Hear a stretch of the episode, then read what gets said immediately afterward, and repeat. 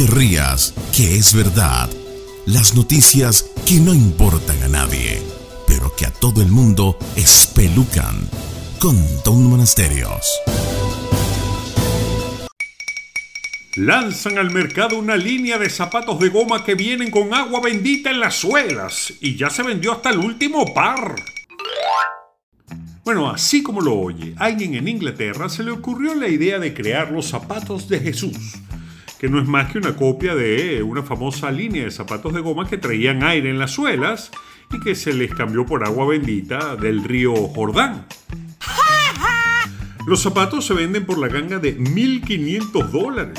Sí, señora, lo que usted se ganará si vende un riñón. Y tienen como característica, aparte de la bendita agua, que es que vienen con fieltro rojo en el interior, así como usa el Papa los zapatos, y como guindilla un Cristo de 24 quilates de oro entre los cordones. Todavía no se sabe cuál será la reacción del Vaticano, pero lo que sí sabemos es que la reacción de la gente ha sido de locura, ya que los 2.000 pares producidos ya se vendieron completamente y además ya los están revendiendo por el doble en una página de ventas en el Internet. Y ahora usted se preguntará mientras chupa esa pepa de mamón, ¿y por qué es tan bendita el agua del río Jordán? Bueno, el Jordán es considerado un lugar sagrado, un río sagrado por los cristianos por ser, según la Biblia, el lugar donde Cristo fue bautizado. Ahora bien, si bien el Jordán es el río más caudaloso del Medio Oriente, en realidad en Sudamérica, donde los ríos parecen una autopista, este parece un riachuelo. Así que si algún día va para allá, no espere ver ninguna cosa del otro mundo.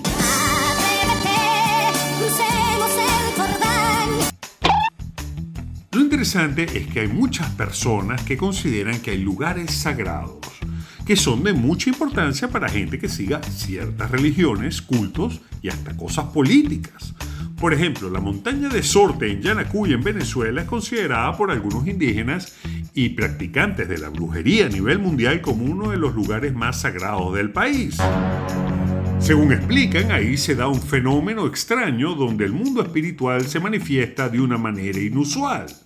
En 2018 se hizo una lista de los lugares más sagrados del planeta. En él están los puntos más importantes y más respetados. Por ejemplo, la ciudad de Jerusalén es considerada el lugar sagrado más importante por ser el centro de las principales religiones. Cristianismo, judaísmo e islamismo coinciden en que es una de las ciudades sagradas en sus respectivos textos espirituales. En fin, cada religión tiene sus edificios y lugares sagrados y por supuesto, a través de la historia siempre ha aparecido gente que vende piedras, agua y hasta aire de lugares sagrados a costa de la fe ciega de los creyentes.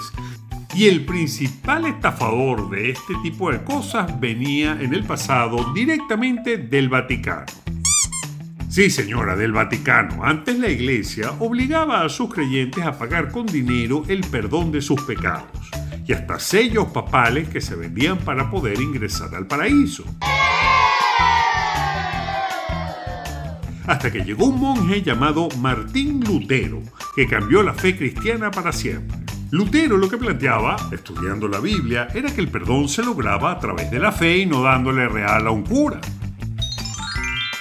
Y aunque esto suene lógico ahora, entonces fue toda una revolución que terminó dividiendo la misma Iglesia Católica y el mundo de la fe.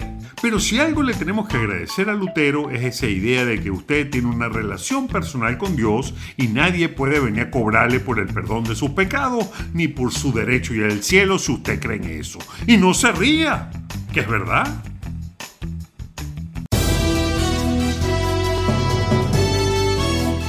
No te pierdas otro capítulo de No te rías que es verdad. Pronto, muy pronto, en la voz de Tom, Tom, Tom Monasterio, Tom, Tom, Tom Monasterio, Tom, Tom, Tom Monasterio.